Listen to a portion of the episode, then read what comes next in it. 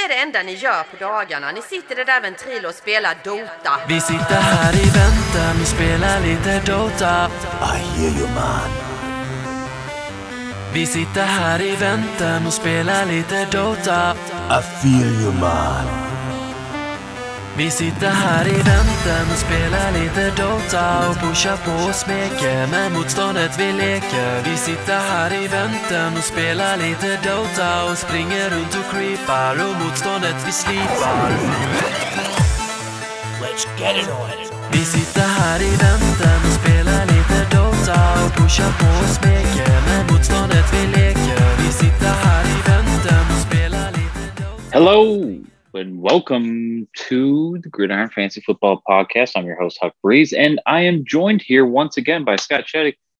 Scott, we have one week, less than one week, till our draft, till the big one. Okay, this is like one of my favorite times of year. How are you doing? How are you preparing? How are you feeling, Scott?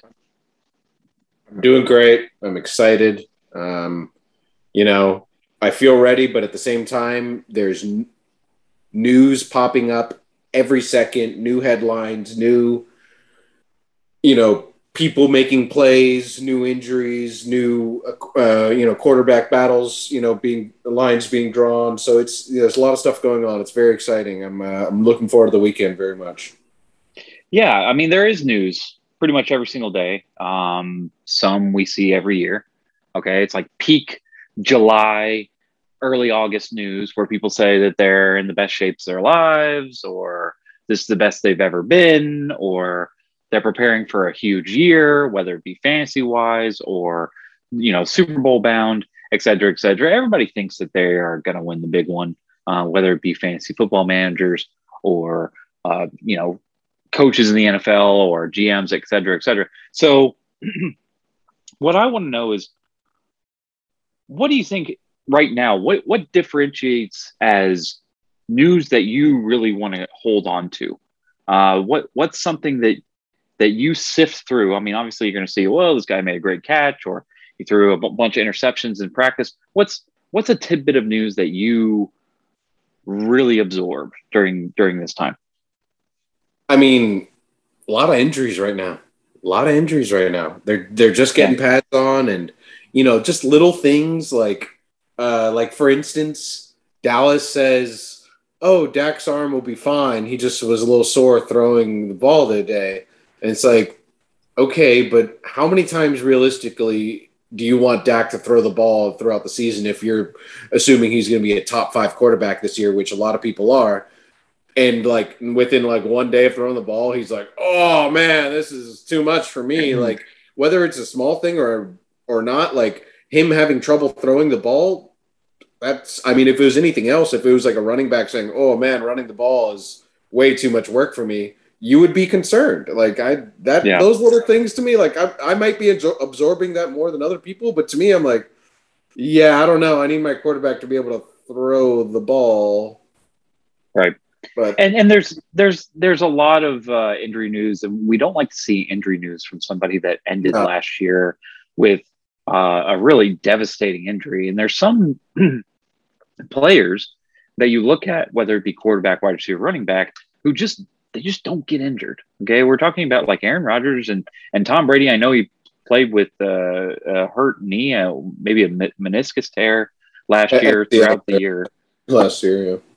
Right. And, uh, you know, these people, they just don't get injured. And if they do, they play through it or whatever. Um, you remember Brett Favre back in the day and Mr. Iron Man just playing through everything, whether it be a broken thumb or whatever. Um, so, yeah, I guess injuries this time of year, if they pop up, it kind of makes red flags pop up with them on on different kind of players. How about the COVID protocols? Uh, let's discuss this. This is a bigger picture thing because obviously the rules state this year that if you were not vaccinated uh, and and you catch COVID, you are out for an extended period of time. I, I believe two weeks, fourteen days to be quarantined. While if you are vaccinated and you catch COVID, uh, you are only out for I think two to three days. Yeah, with, Okay, with so- negative tests, of course, but Right, with the negative tests, Yeah. You have to you have to you have to lose COVID, you know, Yeah. no matter what to get back on the roster, get back into playing mode. But uh, this obviously encourages players. Oh, there's no rescheduling. Um, I, I don't know what would happen if an entire team got vaccinated and like 10 or 15 players got COVID, like COVID outbreak. I don't know if they would reschedule then.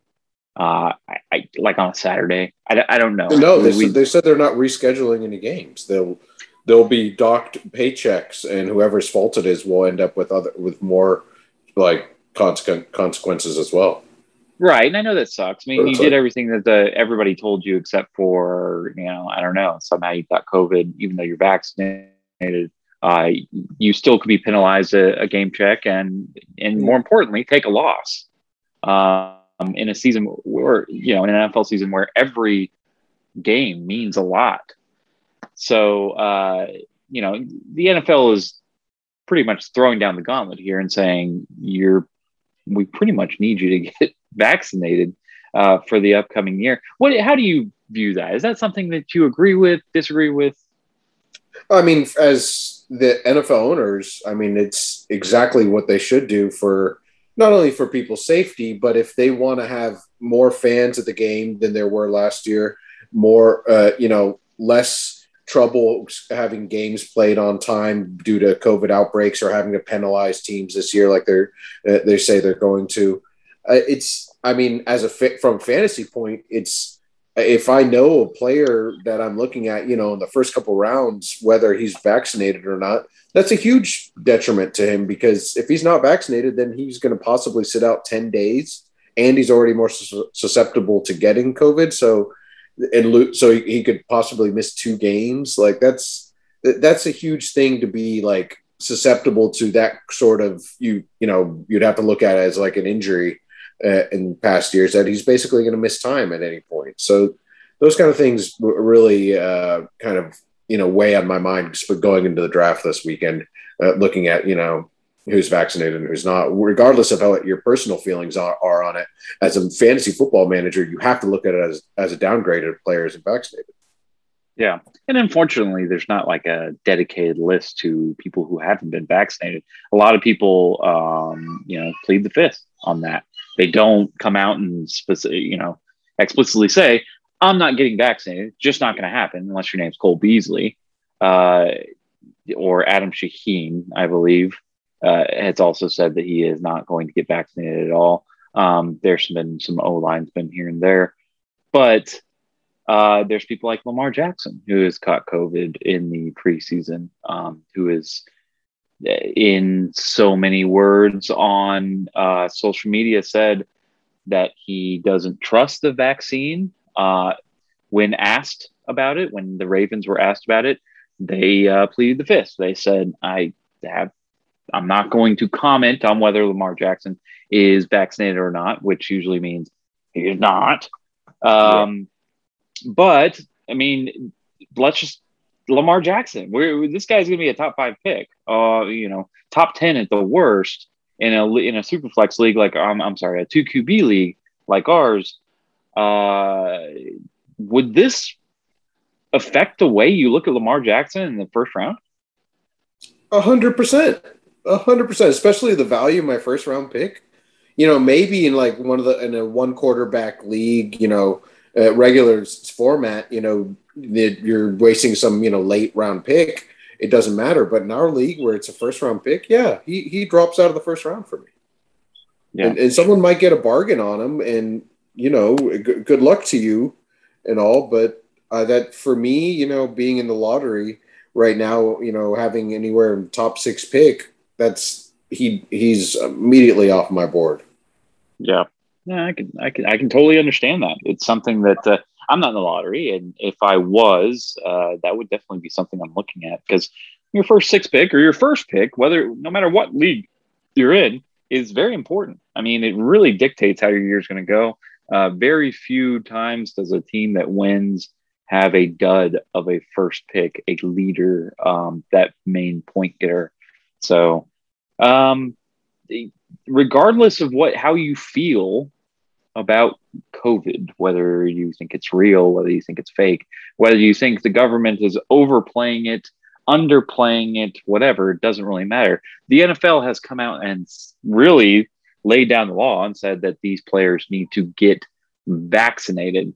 Again, whether you agree with that or not, that's uh, not an issue. But the issue is now uh, are your fantasy players going to play uh, every game for the rest of the season? So, uh, looking at this from my point of view, um, we have the numbers for individual players are not out. I, I, don't. I've looked for them. There's other people who have volunteered, uh, whether they've been vaccinated or not, in in certain instances, but there's not a dedicated list like I talked about before of people who are vaccinated and not vaccinated. But there are numbers of teams, uh, for teams, percentage wise, of players who have been vaccinated per team.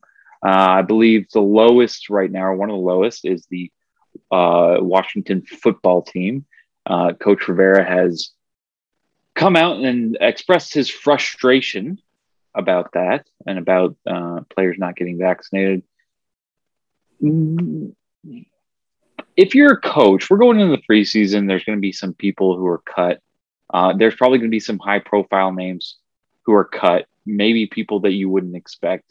Um, do you think that these players should be cut if they do not comply with the COVID rules set out by the NFL? Well, the Vikings already fired a staff member for it, so I don't see how why it would be any differently. Uh, you're essentially bringing on a uh, you know a threat to a COVID to your whole team, like just like the Vikings saw with their whole Viking with their whole quarterback room when one person got it and the rest of their the rest of them in there uh, we're not sure if they're vaccinated yet, but basically we're counting the days to see how long they're out, which will give oh, us yeah. Have, an idea. Happened last year with happened last Yeah. year with Denver. I mean, if you remember that whole Drew Lock situation, Blake Bortles came on to uh, to play, and it just seemed like uh, all of them got COVID, and they had to start right wide receiver at quarterback. It happens. You're in close So- contact. So you have to think about it as like, well, is this guy worth it to stay stay on my team to if he's publicly denouncing it? Because not the, the problem isn't only that he's publicly denouncing it and he's you know could possibly spread it to everybody else. He's also spreading misinformation and a bad morale for the rest of the team, which is a bad thing to have. And essentially, at the end of the day, he's not a team player. So Mhm. honest, you know, you better be really good if I'm going to put up with all those things. And Right. at the end of the day, you know what? Fuck you. Got off my team. So Yeah. no, cut him. You know, Yeah, no, a- and uh, I can't say I uh, agree or disagree. I will say that uh, the definition of team player uh, is that you will do anything for your team to win, and that includes getting poked, uh, especially during a global pandemic. Uh, when you know, I, I thought prior to this this Delta variant that it was pretty universal of people getting the vaccine. And now it just seems like people are coming out of the woodwork to say, you know what, I'm second thinking this vaccine thing. And uh, more people are getting it even after the vaccine has been widespread. So does it even work? Um, obviously, these people aren't dying who get the vaccine. It's less than 1% of, of people who have died uh, since the vaccine has come out have been uh, vaccinated. And most of those who have died that have been vaccinated had pre-existing conditions and were very, very old. Um, th- those are not uh, opinionated. That is stone cold facts. So um, the vaccine does work. It just, you know, if you want to get it, you don't. It's your own decision. I support that decision, uh, but I also support the right for these workplaces, no matter if it's football or not, to come and say, you can't work for us unless you have the shot. But anyway, uh, hopefully that whole situation, the whole global pandemic thing that's been going on for God knows how long, uh, won't affect the way uh, we play fantasy football this year. At least it may a little, but uh, hopefully not uh, a ton. Uh, let's talk about some news that's that's come up that will definitely affect the way we draft, the way we play fantasy football. Let's talk about the Colts. Um, you know, with they lost Carson Wentz, his little foot. Uh, I know that we've talked about Carson Wentz in the past couple uh, episodes, especially the QB episode, and I expressed extreme disdain for for him and the fact that he would probably go in the third or fourth round of two QB leagues. Now, is Carson Wentz draftable to you? And if he is not, uh, where do you take somebody like Sam Ehlinger or Jacob Eason? Uh, you know, yeah, I, Carson is still draftable, but you know, it's all about at what point, at what position. You know, I think he obviously drops way off the board, and you know, taking Jacob Eason, which they're saying they're going to kind of go with right now, and but you know, there's a whole preseason and train a training camp to go through for them to figure out that necessarily. It, it looks like Jacob Eason right now, but you never know. You know, they're they're going to kind of see a lot a lot from both of them, and the thing with Carson is, I mean, I, I literally uh, Vrabel's uh, said it best at his uh, press conference. Was you know, I like their chances of being uh, right. Five to twelve weeks. That's that is Yeah. very laughable. That is ridiculous.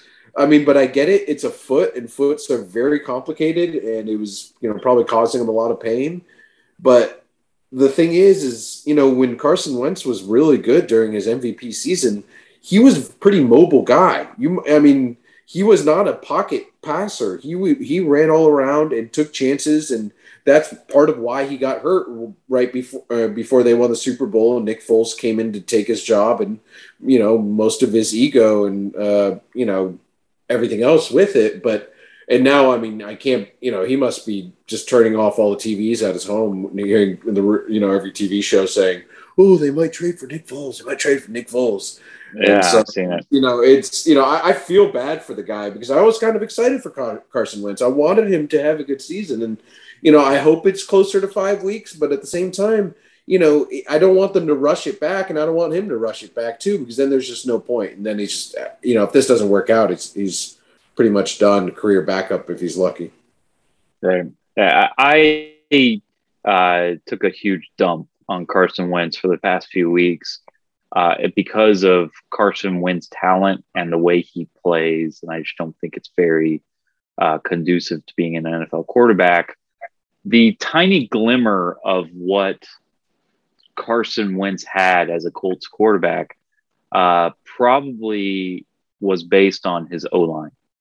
They have a top five O line uh, coming in this year, which makes people like Jonathan Taylor uh, very attractive.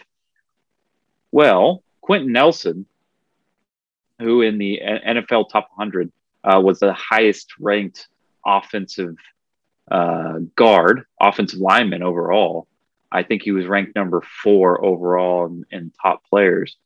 Um, is has an identical injury to Carson Wentz and is out five to twelve weeks, which is obviously, like you said, a huge window.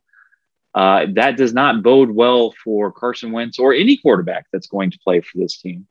Uh, but if it's going to be a quarterback, I believe it has to be Jacob Eason. And let me tell you why. Uh, Jacob Eason was taken in the fourth round last year. They had confidence in him. Obviously, when Carson Wentz was made available, uh, as as well as other quarterbacks, they pounced on that situation and brought Carson Wentz in. Uh, if it, it there before Carson Wentz was signed, I had uh, a little bit of hope that Jacob Eason would get a chance to play.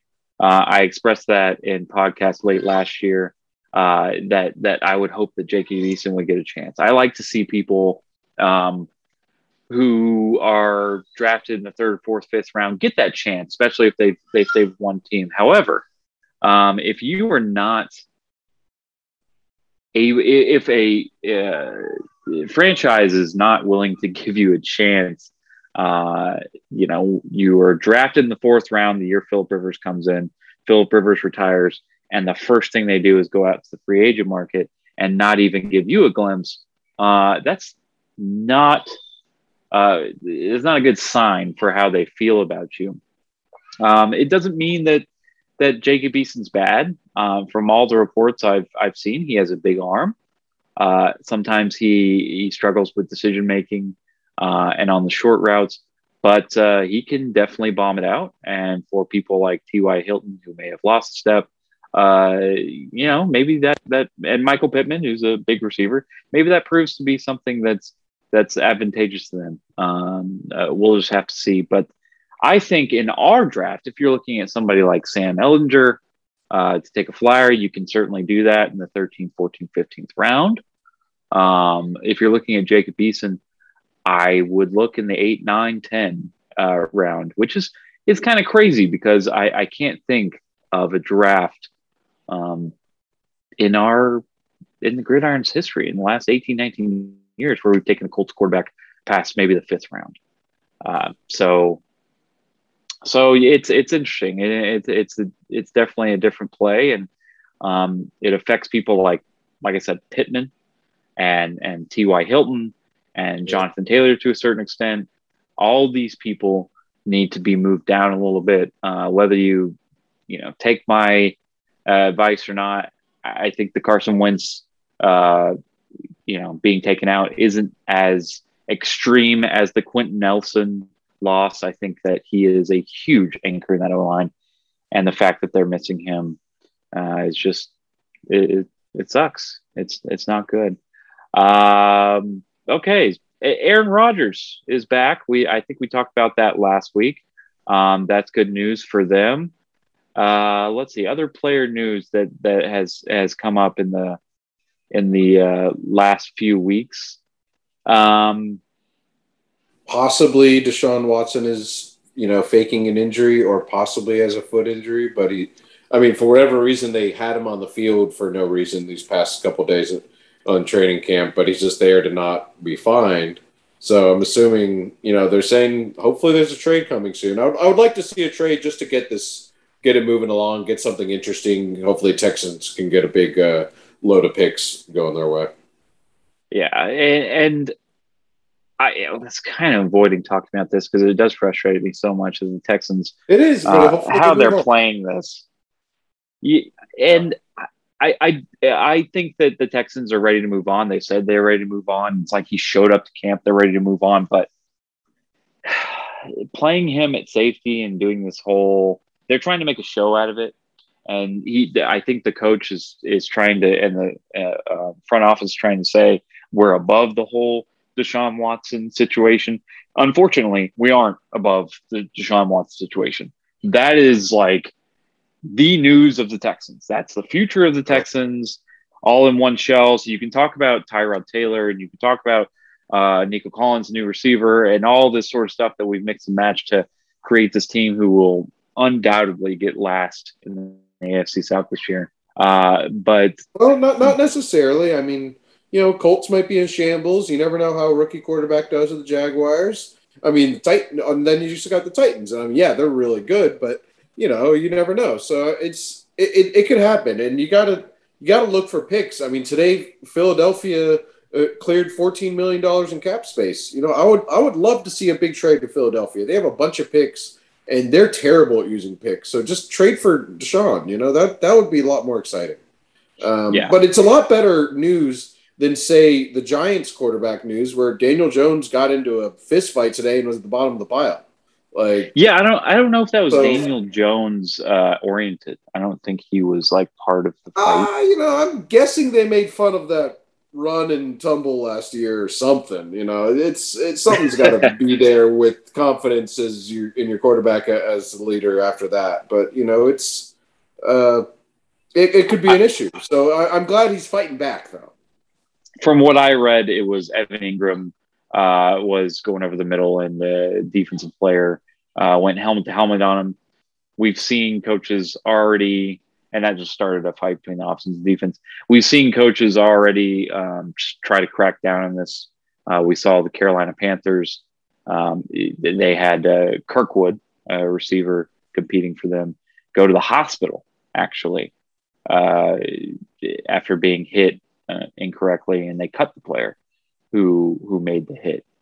Uh, so you know the the preseason is is uh, definitely no place. It, it, freak injuries happen all over the place, but the preseason is no no place to fuck around and and send people to the hospital. That's definitely not something that you want. And uh, if that happens, I mean, you could see your ass uh, on the street by the end of the day. So so I don't I don't blame them. I don't blame Joe Judge for going after his team. Apparently, he tore him a new one and made him run all over the field, treat him like high school uh, football team, which is probably a good thing because uh, from what I've seen from the Giants in the past few years, uh, they've been anything but extraordinary, and they need to uh, get shaped up in any way they can.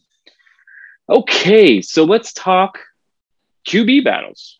Okay, there's I, I think that there's four main QB battles uh, going on in the NFL right now. Everybody else has uh, we could add the Colts one that we just talked about uh, in there. Uh, that's that's happened in the last 24 to 48 hours. Um, but we'll start with the Broncos QB battle. So you got uh, Teddy Bridgewater against Drew Lock. Uh, who do you think wins and why? I mean, reports so far still saying that it's pretty uh, even game. I think you know it's really going to be the preseason that is going to tell all, and just keep you know re- reading reports and training camp. Drew Lock's play last year was very erratic, uh, but he did have some good moments. I just feel like there's more upside with Drew Lock because with Teddy Bridgewater, you know what you're going to get. You're going to get eight, eight and eight, basically. I, I feel like he, and let I, I just don't feel like Teddy Bridgewater has the talent to take you to another level. Whereas if Drew Lock just gets rid of some bad decisions he make he makes, he could be a next level quarterback. And a lot of elite quarterbacks have had bad rookie seasons. So I think the front office and the head coaches are, are rooting for Drew Lock to win the job, but Teddy Bridgewater is there to make sure they're not a laughing stock. Oh, I, I think you're you're 100 percent correct. I think Drew Lock has already won it. Uh, you know, he's the incumbent from last year knows the offense, knows the players, has the support of the players or most of the players. Uh, he is very erratic when it comes to uh, you know gameplay. You don't know which Drew Lock you're going to get. I remember being in person and him tearing the Texans a new one. I, I, we had a pretty good defense. We were on a, a good roll that year. I think it was uh, two years back, and he just came out and just rolled us. I think threw three touchdowns in the first half, uh, and and just destroyed us. But then you see the Drew Lock of, of last year where they can't uh, get the ball in field goal range and they're just awful. Um, a, I, I think with Teddy Bridgewater, you're right. You bring in somebody who has a, a definite floor, uh, especially in fantasy. I mean, you're not usually you don't get below 10 points with Teddy Bridgewater, but you're not going to clear 15. That's just what you're going to get. Um, I, I I think that you know with that safety, then you also depend on your defense to come out and kind of win you football games, uh, like they did with the Panthers last year. The Panthers weren't that bad. Uh, I think I've said that before. The, the, Teddy Bridgewater in a different world where Sam Darnold wasn't a, uh, you know, wasn't available, and there there was a lot of QBs that that became available this offseason. Uh, if Sam Darnold wasn't available, then Teddy might have a shot, at least to compete for that job there in Carolina. So, in no way do I think Teddy Bridgewater is a bad quarterback, but eh, as far as upside, as far as winning football games on their own, Drew Lock has the ability to do that. He's shown us in the past. Do I think he's a good fantasy quarterback? No, I don't at all. I have him way far down in my rankings.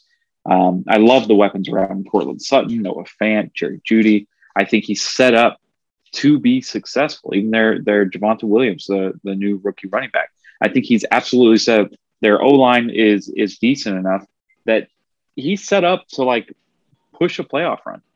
Um, it's if he can't do it, and we do see Teddy Bridgewater, I don't think the Broncos suffer offensively. Uh, you just might not see as many points from people like Jeudy, Fant, Sutton. So uh, yeah, I, I, think we see Drew Lock, but again, I, I think we see both these quarterbacks in some capacity this year, which makes them both dangerous uh, fantasy options. Let's talk about the 49ers QB, QB battle. Um, we've got uh, Trey Lance, the number three overall pick in this year's draft, versus Jimmy G, Jimmy Garoppolo. Who do you think wins and why? I guess it just depends if you believe their uh, head coach Kyle Shanahan saying that it's Jimmy G's job. When every day you just hear reports about, oh wow, Trey Lance made this amazing play, and it's like, ah, uh, you know, like, and with Jimmy G's like uh, tr- history of uh, of uh, injuries, Trey Lance just gives you so much more upside with uh, you know a run game uh, with possible run game too. I just I feel like at some point Kyle Shanahan's going to go to Trey Lance a lot sooner than he originally intended to. And that's why, like, say for like drafting purposes, it makes them both dangerous. I feel like with even with the Broncos, if you're going to take one, you kind of have to take the other as well. Um, mm-hmm. It's because at this point, there's not really any way of knowing. So you're it's one of those situations where you in a, in our you know two QB a 14 team league, you have to take your handcuff because at any given week it, it could be the one to the other due to injury or uh, the court uh, the head coach is kind of changing his mind because uh, if you remember during the draft everybody said oh including Kyle Shanahan oh we we moved up to get Mac Jones and then what happened mm-hmm. he got freaking swayed by uh, Trey Lance so I mean I just yeah. You know, you can't really take his word at face value. You got to take it with a grain of salt that he might just get a hard on for Trey Lance any given day. Sure, absolutely. And but from a fantasy perspective, and I and I think that you may be right, and you may be talking about that week four, week five. We saw this with Justin Herbert last year. Tyrod Taylor got to start week one, and we all rolled our eyes and said, "Oh my gosh, they just took Herbert, you know, sixth overall. What are they doing? Why aren't we seeing Justin Herbert?" And we saw Tyrod Taylor come out and play decent the first few weeks. The only thing that kept Tyrod off the field was a mystery lung poking by by a, a trained staff member. So when coaches come out and say that it's this person's job to lose, uh, I believe them. I absolutely think Jimmy G is going to start week one. He's going to come out and be the quarterback starting week one. Um, and you may be right, and and he could be uh, passed over for Trey Lance week three, week four. From a fantasy perspective, I mean, where do you put these guys on the scale of 32? Where do you say, okay, I'm drafting Jimmy G. I know he, unless he, you know, wins out, he's probably not going to play the whole year. I'm drafting Trey Lance, uh, building my lineup for week one, knowing that it, he might not play week one or week two or week three. You have no idea. It's a mystery. I mean, when I drafted Herbert last year, he was my third quarterback. I had the luxury of, you know, playing him when I wanted, waiting for him to come along. Uh, that was the sixth or seventh round, I believe, last year. Where do you take somebody like Jimmy G and Trey Lance? Uh, you know, it's it's hard to say because I think it for a lot of people that will be drafting later, they they might have a better grasp on where this quarterback battle is in a couple weeks before the regular season even starts. So, right. but for us going going into it this weekend, I just feel like Trey Lance is so much more upside. Uh, and Jimmy G, yes, he is the starter for at least the first few weeks. You you have to you have to get the the handcuff of uh, Trey Lance probably no lo- no later than two or three rounds after you take Jimmy G, which because of his because of this situation basically, which they're both in a good offense. They're both in you know uh, are set up to make uh, to get a lot of points. Whoever get, uh, can, can secure the job they drop they dropped to at least bottom 15 quarterbacks or i mean bottom eight uh, 16 quarterbacks for me. So yeah. maybe qb 18 to 20 yeah. Because they do have yeah. upside. It's just that you need to you're talking about two spaces on your roster then. Uh, yeah, you got to pick up the right one, and yes, you have to draft them both, uh, or just play the guessing game. And playing the guessing game uh, and guessing wrong will sometimes leave you with less talent because you got to go out there and find a quarterback, probably not the one you wanted. So, all right, uh, let's do some one that's similar. Bears quarterback battle. Uh, Andy Dalton, who is scheduled to start Week One. Um, they've said that there's no way he doesn't, but they went and drafted Justin Fields with the tenth overall pick. Who do you think wins this one? Uh, you know, I they Matt Matt Nagy, Nagy keeps saying it's it's Andy Dalton's, and uh, you know Justin Fields. I think just getting a bigger and bigger chip on his shoulder for it, which will probably serve them for the better. But you know, just knowing that the front office has so much fire under their ass, you know, to get fired this year, that it's just it's inevitable that they're going to put Fields in very soon. So th- this is another one of those situations, kind of like Jimmy G, but but even worse because no one expect like Andy Dalton does not have the same pedigree as uh, as Jimmy G does, especially not recently due to his uh, later years. So it's understandable if Nagy had more time on his resume. If they're if it was like he just got you know hired and like oh he's not about to get just about get fired, and it's like yes, it is a smart thing to keep him. Uh, to you know bench him, and you know everybody saw how Mahomes sat for a year and learned a lot and came in and just destroyed you know is destroying the league now. So it, it makes sense, but it's just that you know it's so evident that he's like imminently about to be fired. So uh, it's it's hard to take him to really believe him. So that's just one of those things where yes, you got to take both of them again, basically. And you know, you could take either. I wouldn't be you could take either or and it would be fine. I think uh, first.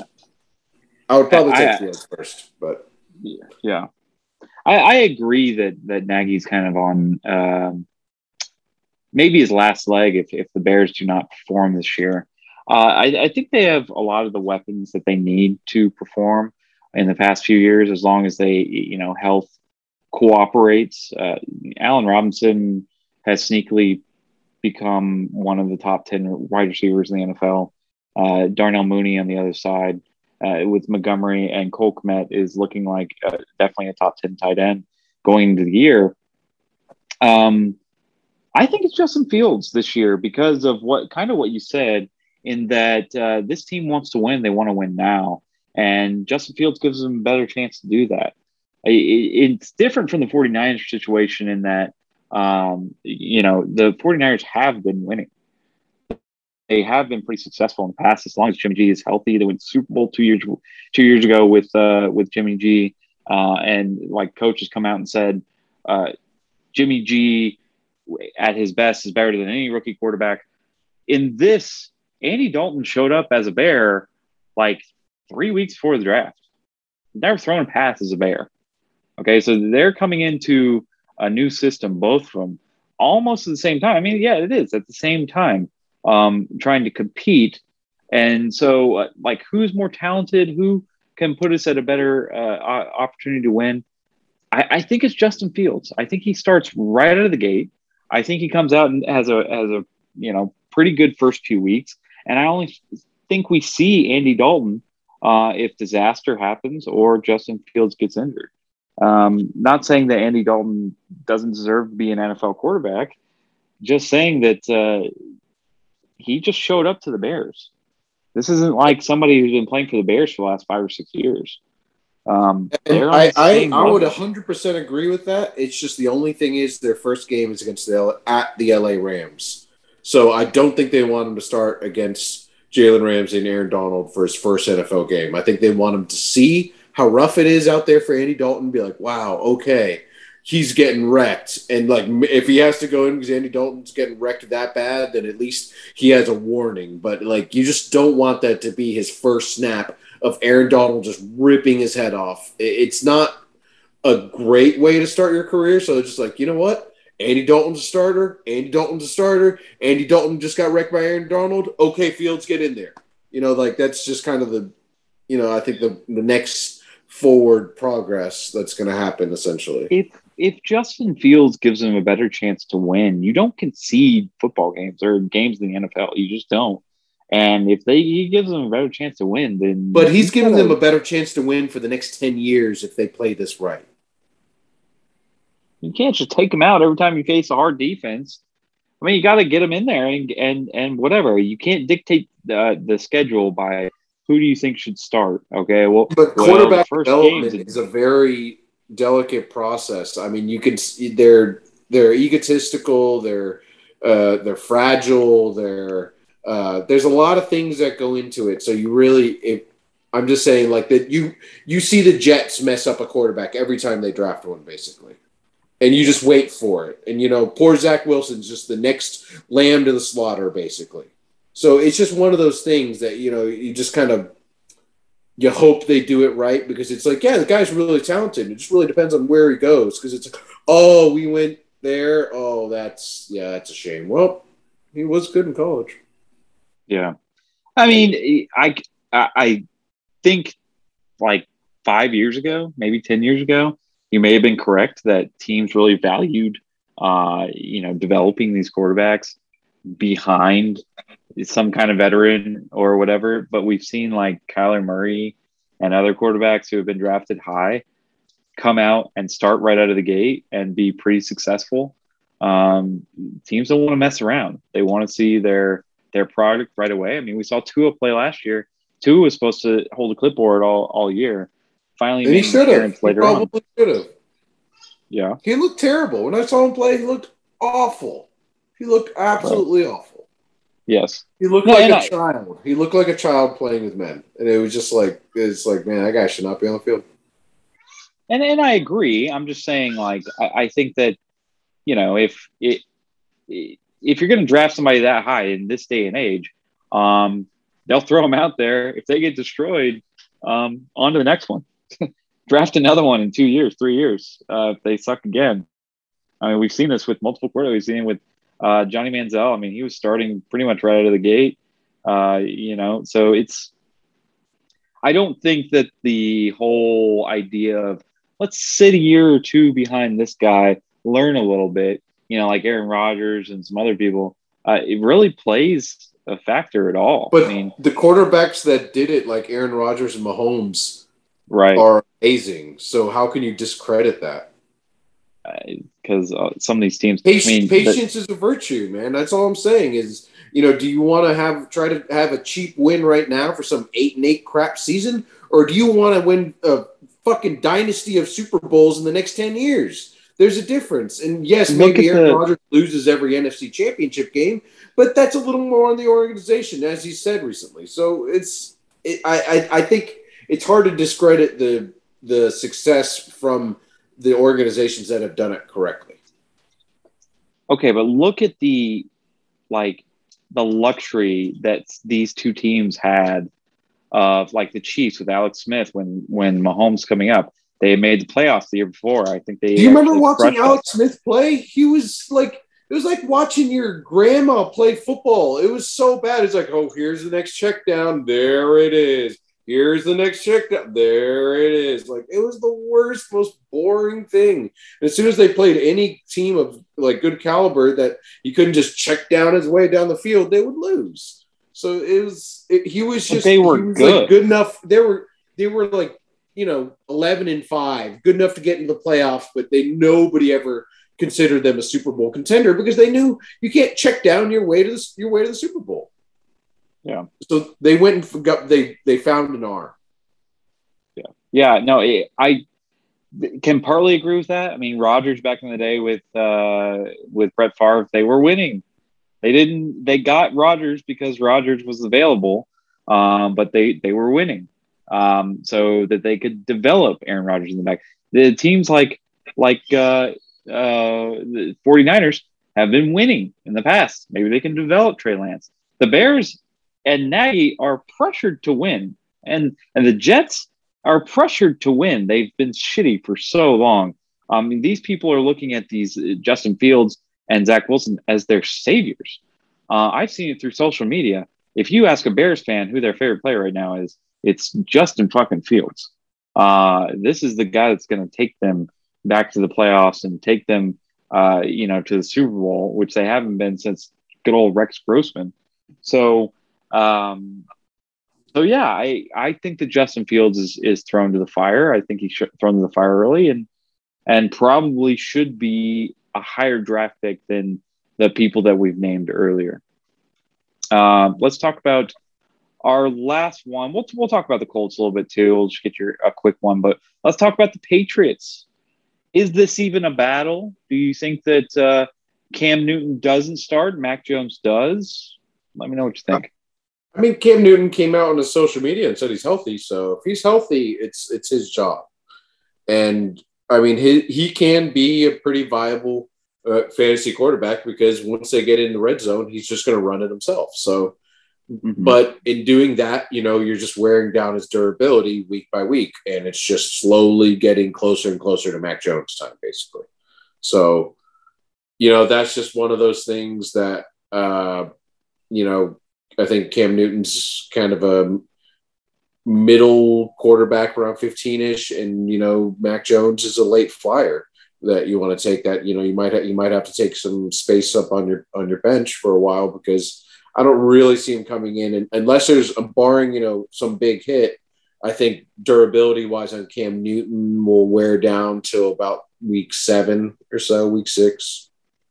Oh, I absolutely agree with that. I think um, Cam Newton doesn't really have the durability to to survive a whole season the way he plays.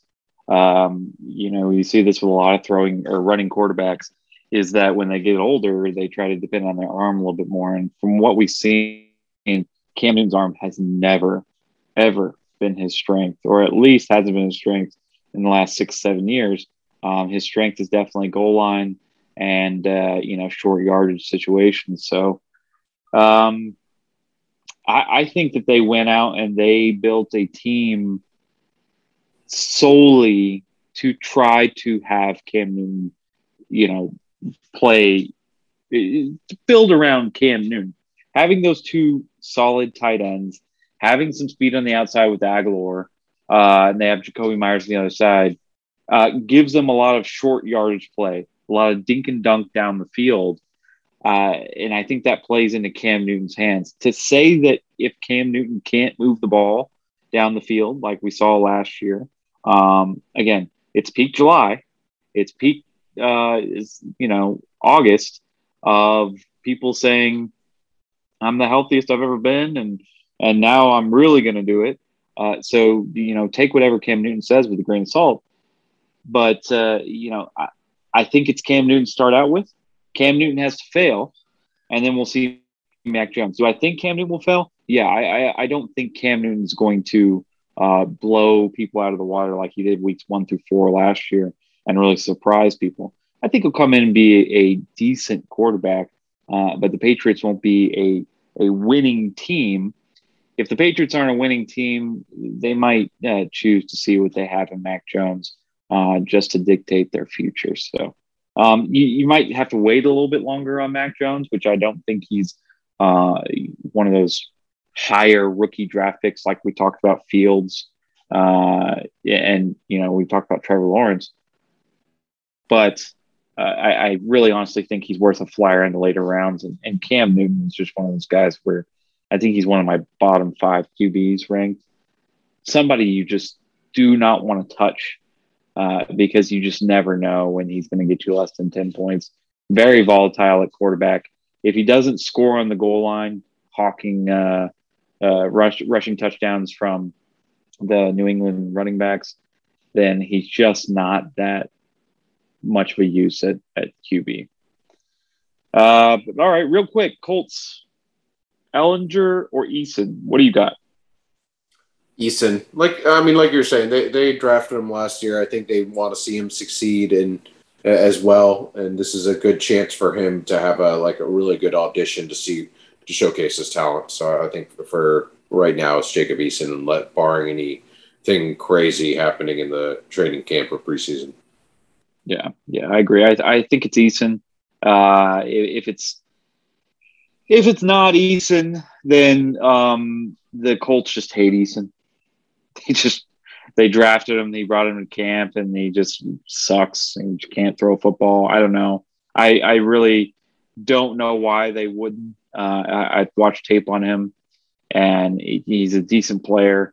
Um, like I said, he has a big arm and can move ball down, down the field. So, uh, you know, I, I, I think that he should definitely start.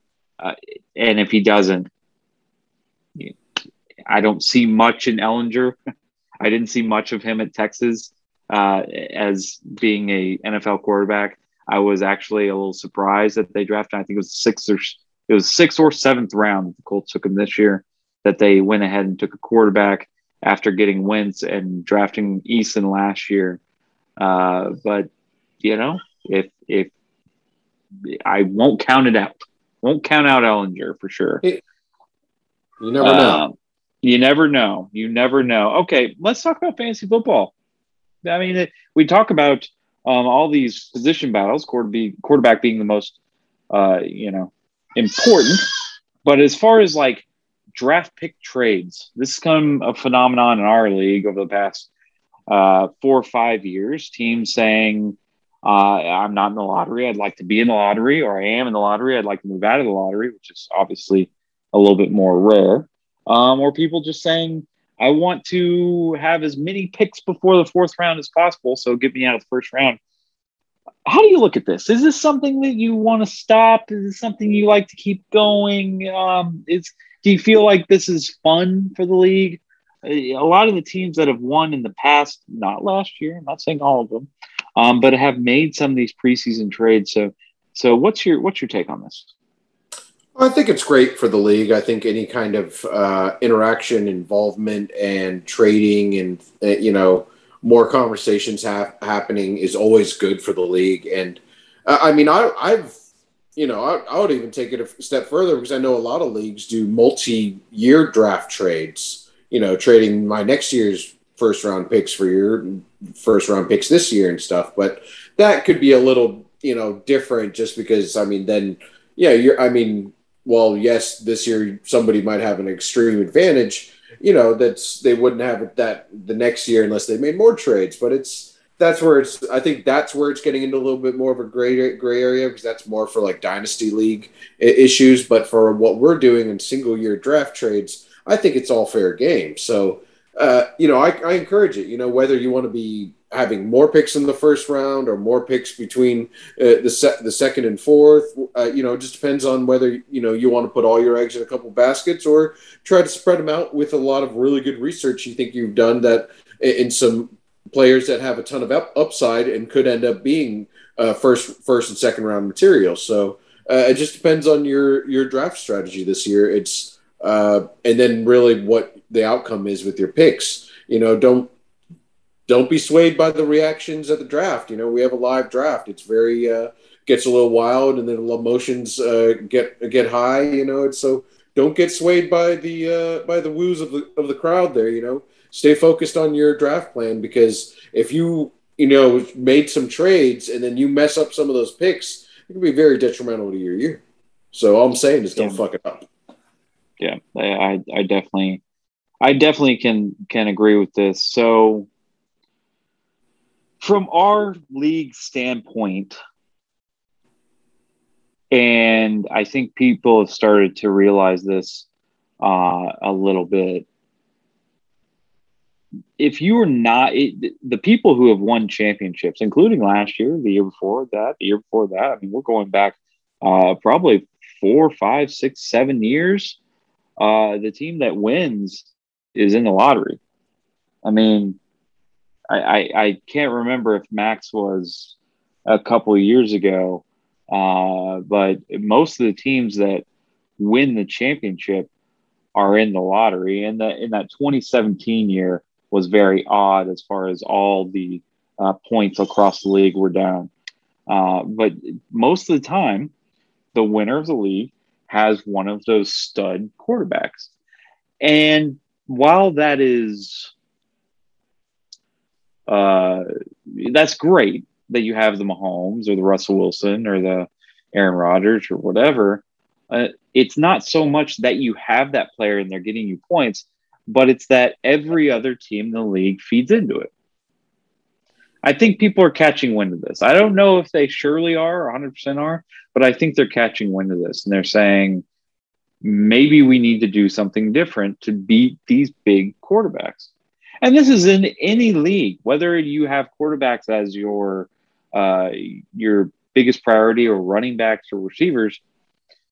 If the first pick in the draft is Christian McCaffrey, and you're trying to beat Christian McCaffrey with your 14th pick in the draft, which could be I don't know Josh Jacobs or some shit. I don't know uh, because I, I, don't we don't play with running backs as the premier uh, it could be Travis Kelce PPR league or Travis that, Kelce or you know no no no but you have to have no to but it seriously could be. A 14 team league PPR single quarterback yeah that's the kind of sure. garbage drafting. Right but what I'm saying is if you're trying to play against there, there's a line from Moneyball that says if we're going to try to play like the Yankees out there you know, if we're if you're trying to play like the the big teams that have top picks and you're drafting identical to their positional draft, you're going to lose.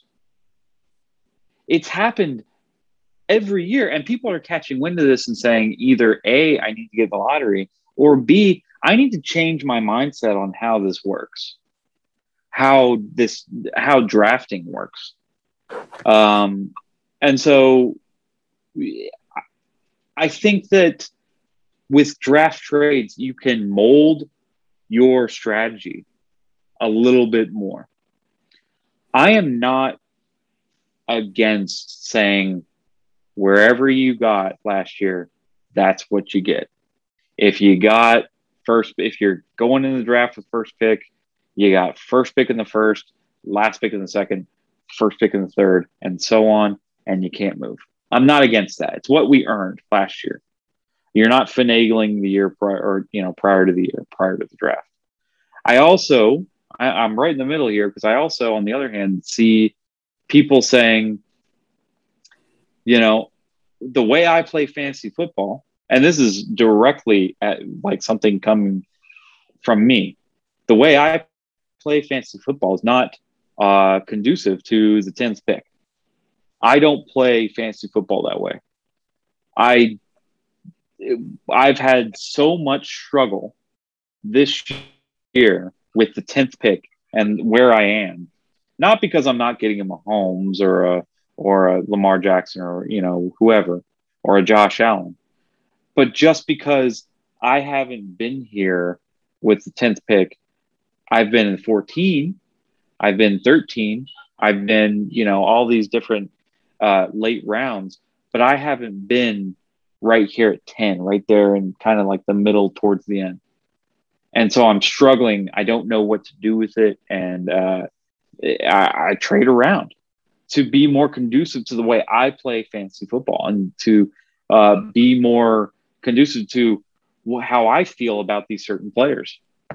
Um, if you told me that I had 10th and 5th and 2nd, and that's just how it is, Okay, that's what I earned last year. I get it. Um, it for you, Scott, is there something special about this year that makes you like want to trade or not trade? I mean, you're in the lottery. Is is there something about 2021 that uh, that makes you want to move around? Uh, I, I, think trading is always very exciting. You know, I like doing trading uh, in person personally, but uh, and I think part of having a live draft is exciting about that. You know, we got a day uh, or two before the draft when some people will be gathering there that we can talk about trades. I think that's a little more exciting time to do it. But a lot of people have been trading, and like, and I completely agree with what you're talking about. With you know, if you're going to try to compete with people in the lottery, that you gotta you gotta uh, shake things up. You, you got to do mm-hmm. something mm-hmm. different. You can't just sit back and and you know unless every single one of your picks just has a Josh Allen like leap, uh, you know, of progress yeah. in their production, which is just you know really not something you can bet on. So it's you. I, I, agree with that having to trade and shake things up. Uh, personally, I'm I'm in the lottery, so uh, I've been a little more hesitant to do draft trades. Um, but for, I mean, for me, I mean that's honestly, uh, you know that that that's just something that I think most people need to get a grasp of. Like you were saying, that if uh, either find a way to get in the lottery or compete with the lottery in some way. Yeah, absolutely. And people have said, uh, you know, I've heard from people that, it, that you don't need the lottery to to win. You don't need these big quarterbacks. Fair enough. Uh, just know Easier, that by yeah, it's easier. It's a lot easier. Just know by simple math, uh, if we all select quarterbacks in the first round, um, in the uh, second round, um, they're all going to select running backs, and they're all going to be there for the person that has Patrick Mahomes. Uh, you know, you have to mix it up.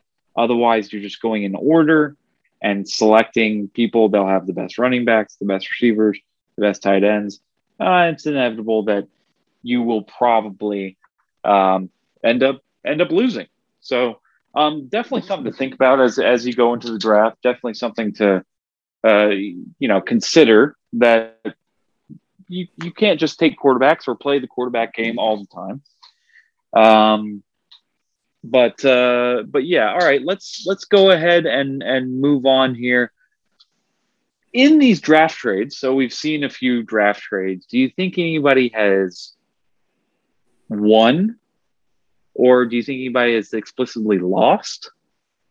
Um, if you need a review on them, I can I can let you. No, know. no. I mean, I don't. I, I don't need a review. I know uh, specifically most people have either moved their way into having uh, multiple first round picks or having a bevy of picks between the second and fourth round. Basically, uh, it's. I mean, I think there's no way of knowing until the picks are made, and then uh, good, you know, five or six weeks into the season, see where we're at. You know, I think that's that's time. Only time will tell.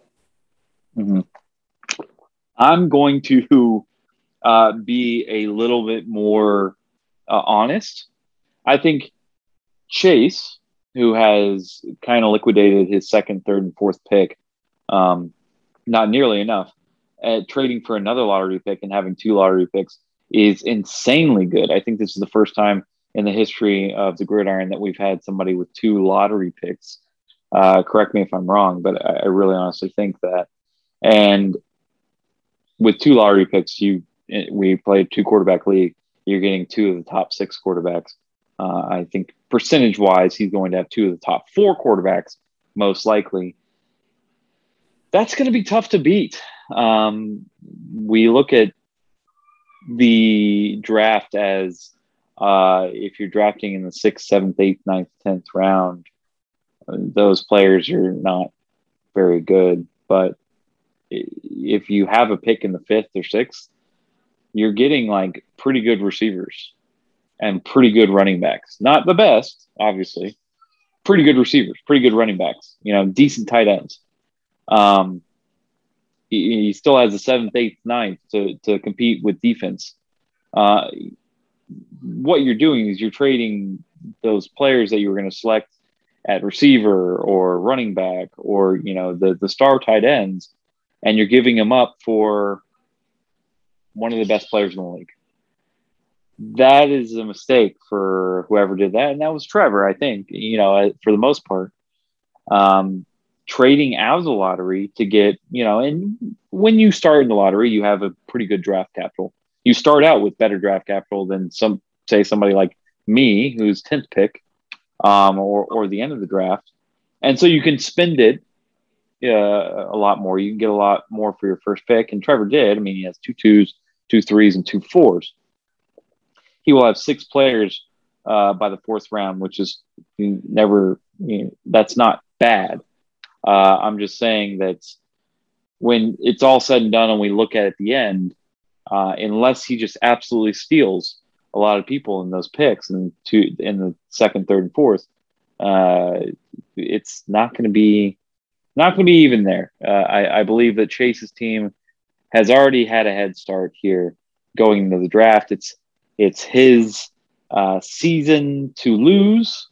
Um, not saying that he's going to succeed. Let's just say it's his draft to lose, not his season to lose. His draft to lose. Um, he can certainly screw it up in rounds five through ten and beyond. So, so we'll just have to see. Um, all right. Well, let's Let's uh, move on to a, a, little subject I've been wanting to talk about for a while fantasy pet peeves. Scott, what bothers you most about fantasy football? You know, what other teams do, uh, mannerisms. Uh, what what really irks you? Uh, honestly, inactivity. you know, Okay. like not, not even responding to trade offers or counters or, uh, you know, you know what? What really grinds my gears actually is being offended by trade offers. I'm never trying to Okay. Yeah. offend anybody by a trade offer. I'm trying to open negotiations. If you were to say, walk by a really nice car you like, and it just says for sale, and it says guess the price, would you guess the most expensive price? Your first guess, if you were going to buy it, would you? Would your first guess be like a million dollars, and you had to pay a million dollars? You probably Yeah. wouldn't. It- you would Yeah. probably start low and maybe try to open up a little negotiation and, and, you know and, and some and some communication and then you know work your way to a deal uh, you know because i think everybody kind of starts at one point or another you know at, at polar opposites of what they would like to pay for certain players on a certain on a person's team in in a dream world but then you meet somewhere in the middle in reality Yeah, No, I, I 100% agree with that. It takes two seconds to um, decline a trade. It takes like literally a, a little microcosm of your finger to decline.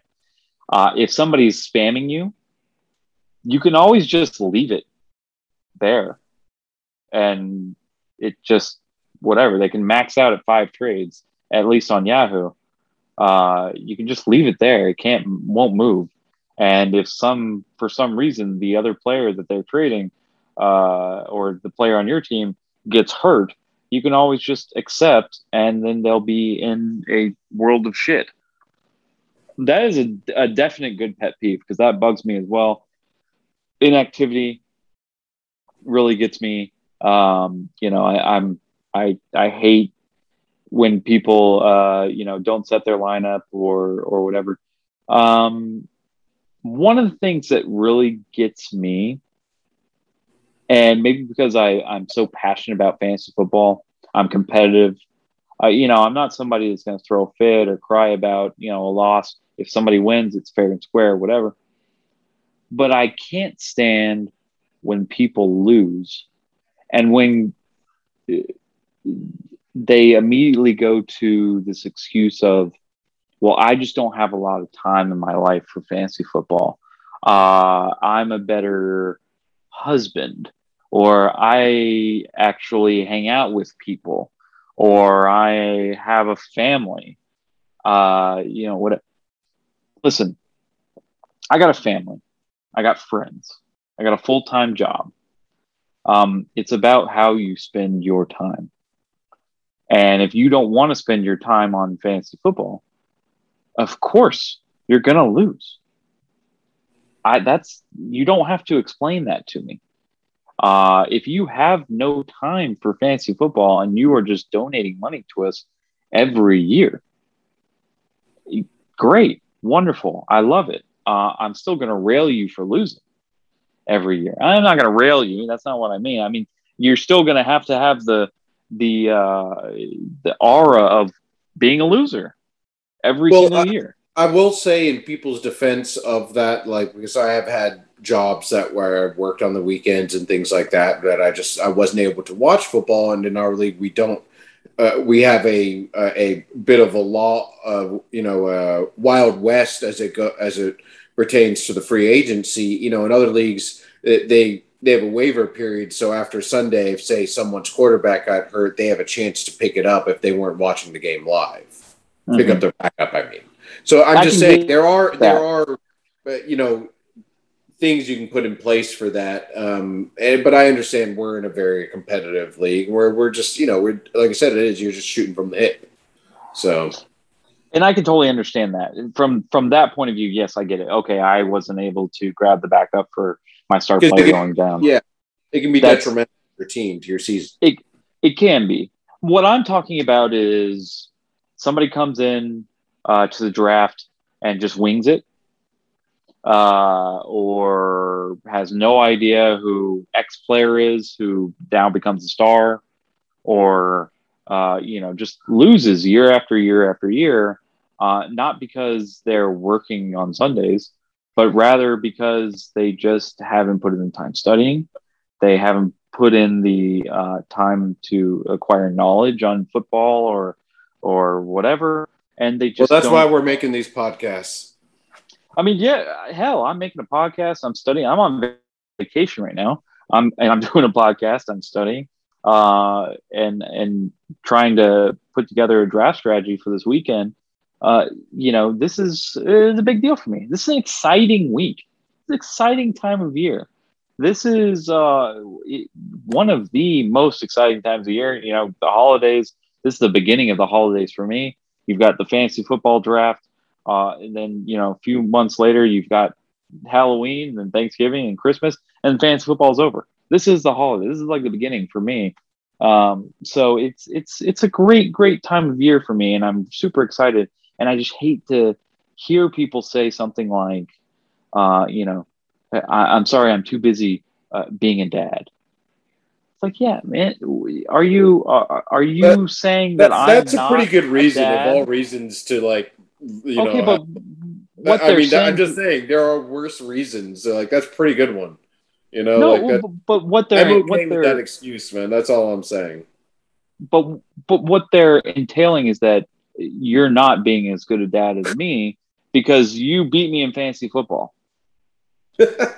okay, when you're taking it like that, uh, But then- I- but that's I what I'm see where saying. you're From as I well. am also. Uh, it's not like I sit here as a hermit in a room studying stats and going over, uh, you know, different angles for I mean, draft I strategies and all this sort of I, stuff. I, understand where, you're- where you're coming from, but I mean that's how I feel about people that don't want to get the vaccine, and, the- and I hear their reason. They're like, "Well, there's nanobots in it." I'm like, "So you're saying I have nanobots in me? Well, you're gonna be infertile. So you're saying I'm infertile? So like, like Right. it, every time, just like, yeah, kind of fuck you too, then you know." But Right. uh, yeah, It- so I, I I see what you're saying, um, but it's. It, it's just one of those things. If you know, if, like you said, if they want to donate money to the league, then that's more than welcome. It- you know, that's that's fine. You know, we you need a bye week. Right. We all have busy lives. We all have our own things going on. Uh, it's how you choose to spend your time. I choose to spend a lot of time put into this league and fantasy football, and it shows. I have three championships. Uh, I pride myself on those three championships. I, it makes me happy. Uh, you know, if you have zero, don't be discouraged by somebody having three. Go out there and get one. Go out there and and you know and perform. It's just uh, something that you know that that really drives me up the wall. Is that when people lose, uh, they say I'm not trying, or I'm not trying very hard, or I'm not trying as hard as you. Uh, that's just a bunch of crock. We're all traveling across the country this weekend uh, to get together for the first time in two years, and we're all spending, you know, getting away from our families and and getting together and having a great time because we care about each other, and we do that uh, in the spirit of fantasy football. And winning is everything. It is. Uh, so um, I'm looking forward to it. I, I'm definitely, uh, you know, getting getting into football mode, as you will. Um, I've had a few people ask me, and so I, I will divulge a little bit of information. Um, I'll give you five questions, Scott, about um, our our Gridiron Southern Conference draft. So, just a little background. Uh, we have a Gridiron Southern Conference that has been going on for about know, 15 years now, like 12 years uh, that we've been in this league. And we always have our draft identical format the week before our Gridiron draft. Uh, this year, I think there was a lot of people inquiring about what happened in that draft or, um, uh, you know, the order of picks or whatever. Uh, Scott, is there anything that you want to know about that draft? And uh, if no, let me know. Man, you you really sound desperate because like personally, I don't give a fuck about that league, and I'm not inquiring. you sound like you're trying to sell me some pyramid scheme makeup and be like, everybody's been asking me about my foundation lately. Nobody is asking you about that league. I'm excited for our draft, and that's the only draft I'm thinking about. Fuck that league. Fuck those picks. I'm done. Okay, and I, no, and I can understand that point of view, but what I'm talking about is our draft. Um, I'm talking about prepping for our draft. Yeah, you guys is- have a mock draft every year. That's nice. That's great. I do a mock draft sometimes uh, online with people I don't know. I, I get it, but I'm just saying I don't care about that league. Don't don't come at me with like I got five questions ready about that league. I got jack shit ready for that league because I don't give a fuck about it. Okay. Well, I will divulge a little bit of uh, information just as a, uh, you know, just teasing about how it went. Um, first tight end was taken third round. Uh, defense started in the seventh. Um, let's see. First receiver was taken uh, early second. Were there as many Uh, draft trades in that league in that league as in this one? zero, Zero. That's awful. zero. That's Yeah. awful. So it's not. So nothing will be that telling of it because it's, it's going to be very different just on draft flow. Oh, absolutely. had- I mean, what I think probably ten out of fourteen teams have made a tr- at least one trade. Yeah. So Three running backs taken first round. Um, Chase took Derek Carr in the second round. there you go. Get it, Derek. Yeah, I think you know him pretty well, right? Yeah, I had him last year. He's uh he's hard to watch sometimes, but sometimes he's great to watch, but sometimes he's hard to watch. Yeah, for sure. Uh, first kicker was uh, Justin Tucker. Uh I'm looking here. I'm thinking I, I'm pretty sure it was Tucker. Yeah, it was Tucker, eighth round. Um, so that's something to look at. Uh, nobody took another kicker beyond that until uh, I believe around eleven, and Harrison Butker was taken. Um, People always think Harrison Butker is going to be good. He's never that good. Uh, They don't kick that many field goals.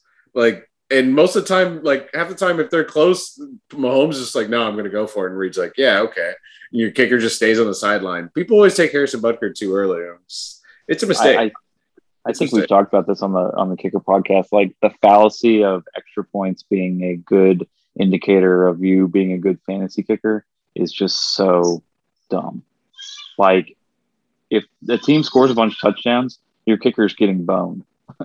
you need the, the the kicker that comes out and scores points for his team, not the team the the, the kicker that gets points because his team scores. Um, that's just exactly. a little tidbit, little tidbit. Uh, Mr. Irrelevant was Dwayne Haskins Jr. Uh, Hey, not bad. I like that. Nice flyer. yeah, you think That Mason so? Rudolph backup though.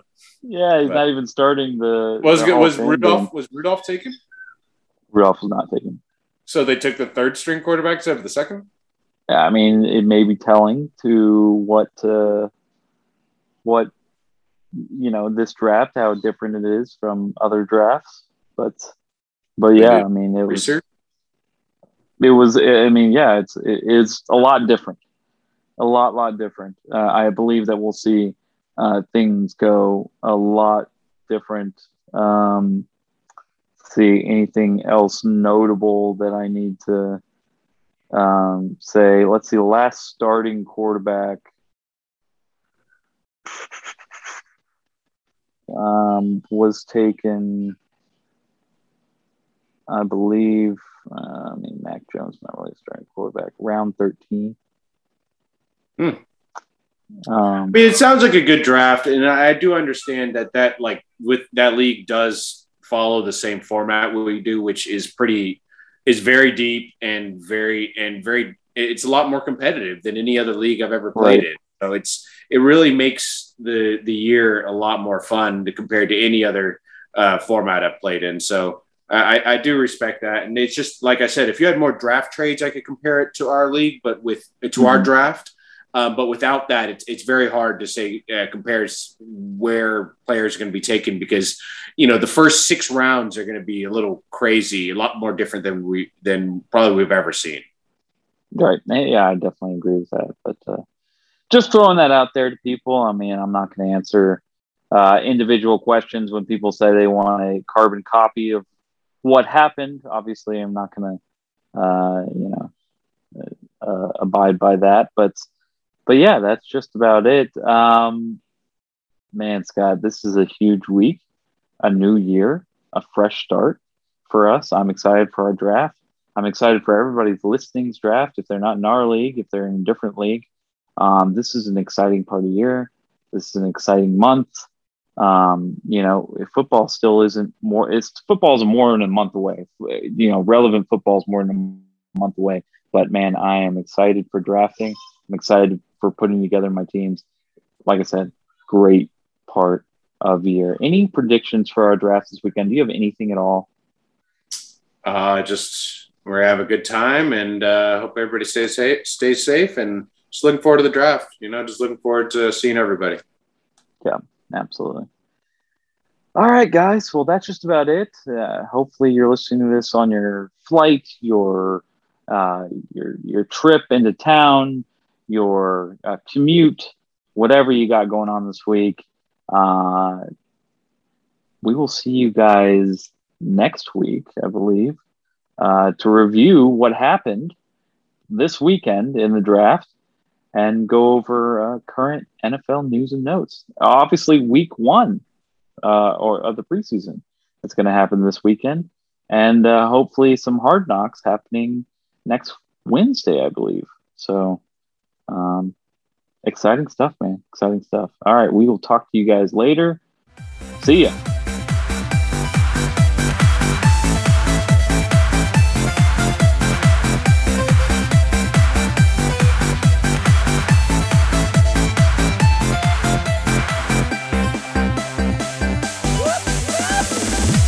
Vi sitter här i väntan och spelar lite Dota. I hear you, man. Vi sitter här i väntan och spelar lite Dota. I feel you, man.